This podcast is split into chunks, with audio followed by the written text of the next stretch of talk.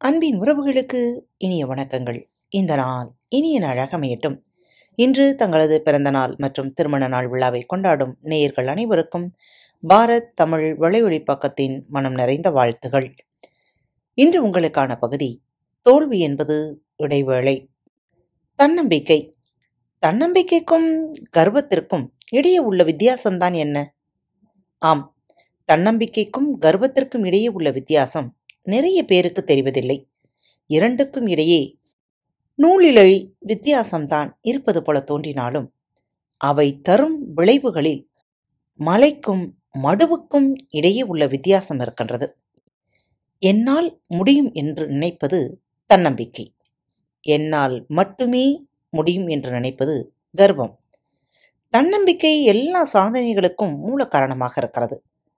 கர்வம் எல்லா அழிவுக்கும் காரணமான விஷமாக உள்ளது. இதை விளக்க உதாரணங்களுக்கு பஞ்சமில்லை என்றாலும் இந்த இரண்டுமே ஒரே நபரிடத்தில் எப்படி விளைவுகளை ஏற்படுத்தியிருக்கிறது என்பதை காண வேண்டுமென்றால் ஹிட்லரின் வாழ்க்கையை பார்த்தால் போதும். அசாதாரணமான அறிவும் தன்னம்பிக்கையும் கொண்ட ஹிட்லர் நாட்டின் நிர்வாகத்தை ஏற்றுக்கொள்ளும் முன் ஜெர்மனியில் வேலையில்லா திண்டாட்டம் கடுமையாக இருந்தது. நாட்டின் பொருளாதார நிலைமை மிக மோசமாக இருந்தது. ஆனால் தன்னால் நாட்டை நல்ல நிலைமைக்கு கொண்டு வர முடியும் என்ற நம்பிக்கை திடமாக அவரிடம் இருந்தது.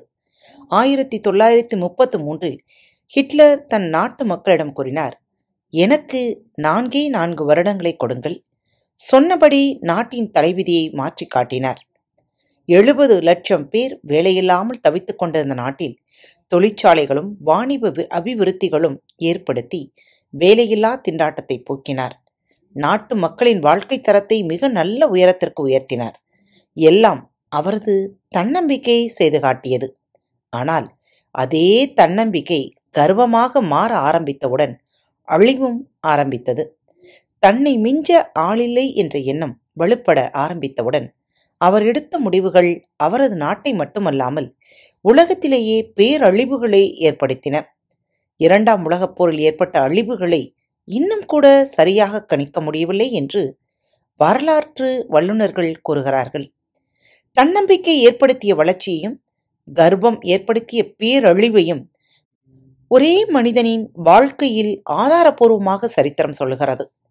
ஹிட்லரின் வாழ்வில் மட்டுமல்ல ஒவ்வொரு மனிதனின் வாழ்விலும் இந்த இரண்டுமே இதே விளைவுகளையே ஏற்படுத்தக்கூடியவை.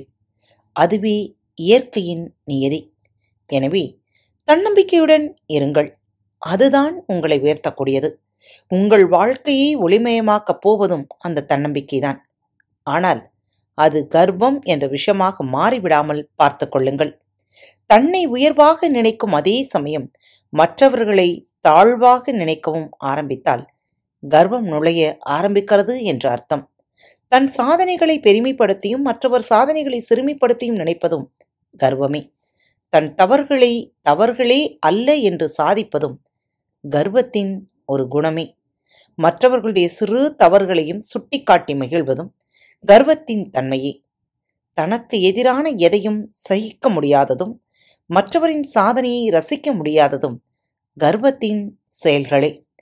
தான் பிடித்த பிடிவாதத்திற்கு மூன்று கால்கள் என்று தான் நினைப்பதை மட்டுமே சாதிக்க வேண்டும் அல்லது மற்றவர்களின் மூலம் அதை நாம் நல்லவர்களாக நடித்து கொண்டே சாதிக்க வேண்டும் என்ற எண்ணமும் கர்வத்தின் ஆரம்பம்தான். எப்பொழுதெல்லாம் நீங்கள் மற்றவர்களை அடக்கி அல்லது மற்றவர்களை பயமுறுத்தி அவர்கள் உங்களது பேச்சை கேட்க வேண்டும் என்று நீங்கள் தெரியாமல் தொடங்குகிற அந்த தவறுதான் உங்கள் வாழ்வின் மிகப்பெரிய அழிவிற்கு அச்சாணியாக அமைகிறது. மற்றவர் சாதனையை ரசிக்க முடியாததும் கர்வத்தின் செயல்கள்தான்.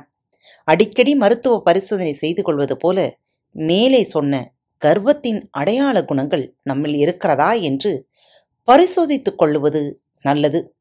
அடைந்த உயர்விலிருந்து சறுக்கி விழாமல் இருக்கவும் மேலும் உயரவும் அதுதான் ஒரே வழி. என்ன நேயர்களே நம்மில் நிறைய பேருக்கு நாம் கர்வத்திற்குள் சென்று விட்டோமா? அல்லது செல்ல ஆரம்பித்திருக்கிறோமா என்பதை நாம் சிந்திப்பதே இல்லை. ஆம் எப்பொழுதெல்லாம் உங்கள் எண்ணங்களில் எதிர்மறை எண்ணங்கள் தோன்ற ஆரம்பிக்கிறதோ அப்பொழுதே கர்வமும் உங்களுக்குள்ளாய் பயணம் செய்ய ஆரம்பிக்கிறது. எனவே எப்பொழுதும் மற்றவர்களுக்கு நல்லதை நினையுங்கள். நல்லதை மட்டுமே நினையுங்கள். நீங்கள் நினைக்கும் நினைவுகள்தான் உங்கள் வாழ்வில் உங்களுக்கு திருப்பி அனுப்பப்படுகிறது என்பதை மறந்துவிடாதீர்கள். உங்களுடைய குறுக்குத்தனமான சாதனைகளால் நீங்கள் எதையும் சாதிக்கப் போவது இல்லை. நிறைவான மன மகிழ்ச்சியான வாழ்க்கையை வாழ விரும்புகிறீர்களா? மற்றவர்களுக்கு நல்லதை மட்டுமே நினையுங்கள். உங்களுடைய பிடிவாதத்தின் குணம் ஆரம்பிக்கும் பொழுதே அதை முளையிலேயே கிள்ளி எறியுங்கள். ஒவ்வொரு நாளும் உறங்கச் செல்வதற்கு முன் உங்களை நீங்களே ஆராய்ச்சி செய்து பாருங்கள். நீங்கள் செய்த தவறுகளை அன்றைய பொழுதிலே திருத்திக் கொள்ள அல்லது மாற்றிக்கொள்ள அது உதவும். மீண்டும் மற்றொரு நல்ல தலைப்புடன் உங்கள் அனைவரையும் சந்திக்கும் வரை நன்றி உணர்வுகளோடு உங்களிடமிருந்து விடைபெற்றுக் கொள்வது உங்கள் அன்பு தோழி. அன்பின் நேயர்கள் அனைவருக்கும் இனிய வணக்கங்கள்.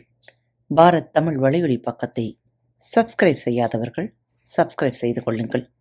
இந்த பகுதியை கேட்டு முடித்தவுடன் உங்களது கருத்துக்களை பதிவிட மறவாதீர்கள். உங்களுக்கான இமெயில் முகவரி கீழே உள்ள டிஸ்கிரிப்ஷன் பாக்ஸில் கொடுக்கப்பட்டுள்ளது. நன்றி.